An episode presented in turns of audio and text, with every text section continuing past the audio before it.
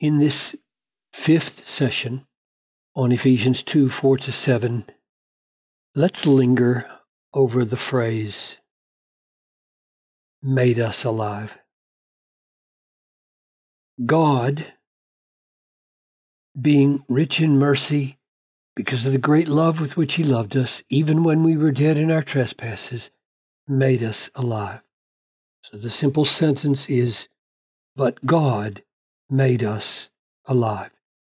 And we'll talk more about with Christ and raised up and seated in the future sessions, but this is a real experience, just like being dead is a real experience. These are not just words. We really were living in deadness, spiritual deadness. And then God, out of mercy and great love, worked a miracle and he brought us from death to life. That's a real experience. You can know that happens. There's a before and there's an after. Even if you don't remember when it happened because it happened, say, as a child, there is a real before and after. Deadness is real, life is real. Father, as we ponder what is this like to be made alive, I pray that it would happen for some, that it would be confirmed in others, and that you would cause this new life that God, you have given in Christ and with Christ to flourish in our lives. May we be manifestly alive in Christ and not wondering, Am I alive? I pray this in Jesus' name. Amen.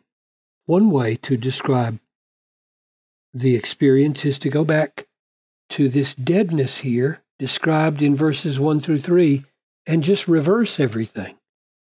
To be alive is not to be dead in our trespasses. We're not walking in them anymore. We once walked in them. We're not walking that way anymore. We may stumble into sin. John says in his first letter if we say we have no sin, we're a liar. But we're not walking in sin. It's not our natural disposition, our, na- our natural direction. We're no longer living according to the age. We're out of step with the age and out of step with the world in many, many ways. In fact, in every situation, there's something about the way we see things that puts us out of this out of step with the world. If you don't feel out of step with the world in some way, in every situation, you're not seeing the world as it really is, or yourself as you really are, or you may not be born of God. We're no longer walking in accord with the prince of the power of the air. Satan doesn't have the same freedom to work in us. He's not now at work in us because we're not sons of disobedience anymore. Disobedience is alien to our nature. We hate it when it happens. We're not at home in it. It's, we're not children of it anymore. We're not living lockstep with the passions of our flesh. We're not just by default carrying out the desires of the body and the mind. Everything is passing through the grid of Christ and of faith. So, all of that by way of we're not that anymore when we are made alive. What about putting it positively? To put it positively, we can do it this way. We are um, answers to the prayer that Paul made in chapter 1. When you're made alive, his prayer is answered in your life. He says, I pray that God may give you, I left that out, tried to fill it in and forgot. I pray that God may give you the spirit of wisdom and of revelation in the knowledge of Him. So when we're made alive, we know God. We see God for who He really is. We read the Bible and we want to know Him. We get to know Him. We're not blind to Him anymore. We have the eyes of our hearts enlightened. Picture that phrase, eyes of your heart. That means our hearts, which are the assessing and judging and valuing uh, powers in us.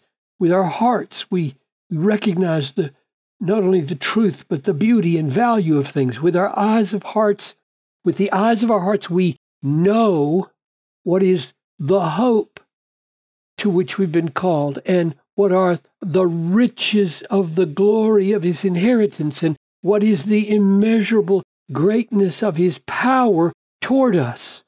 So, the experience of being made alive is that our eyes are no longer dead. The eyes of our hearts are made bright. What are they made bright with?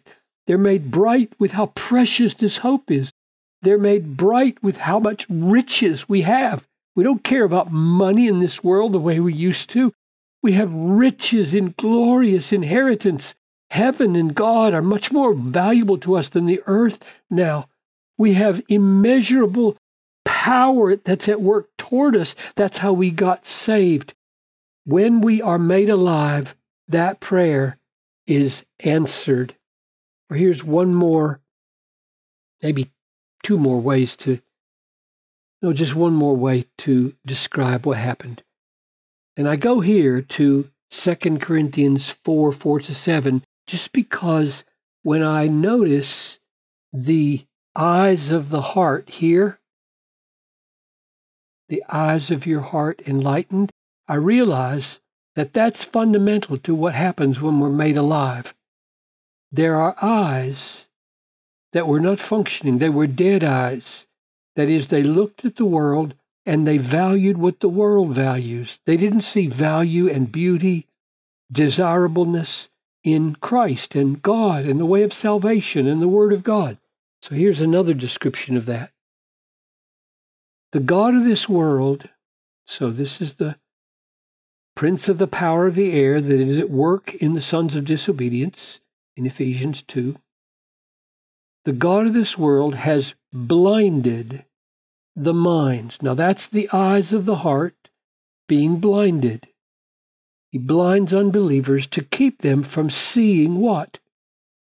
The light. There is a spiritual light of the gospel of the glory. So the gospel is the good news of the glory of Christ, who is the image of God. And we can't see that light when we are blinded by the God of this world. The eyes of our heart are dead. And we look at the gospel and we don't see a bright light of glory shining. We don't glory means beauty and, and brightness and and value. We don't see it. This is all our deadness. And then verse 6 describes being made alive.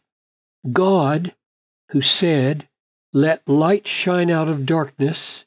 So that's a reference back to the creation of the world when there was nothing, and by God's creative word, he says, Let there be light. The God who said that has shown in our hearts to give the light, which we couldn't see, of the knowledge of the glory of God in the face of Jesus Christ, which takes the place of Christ, who is the image of God.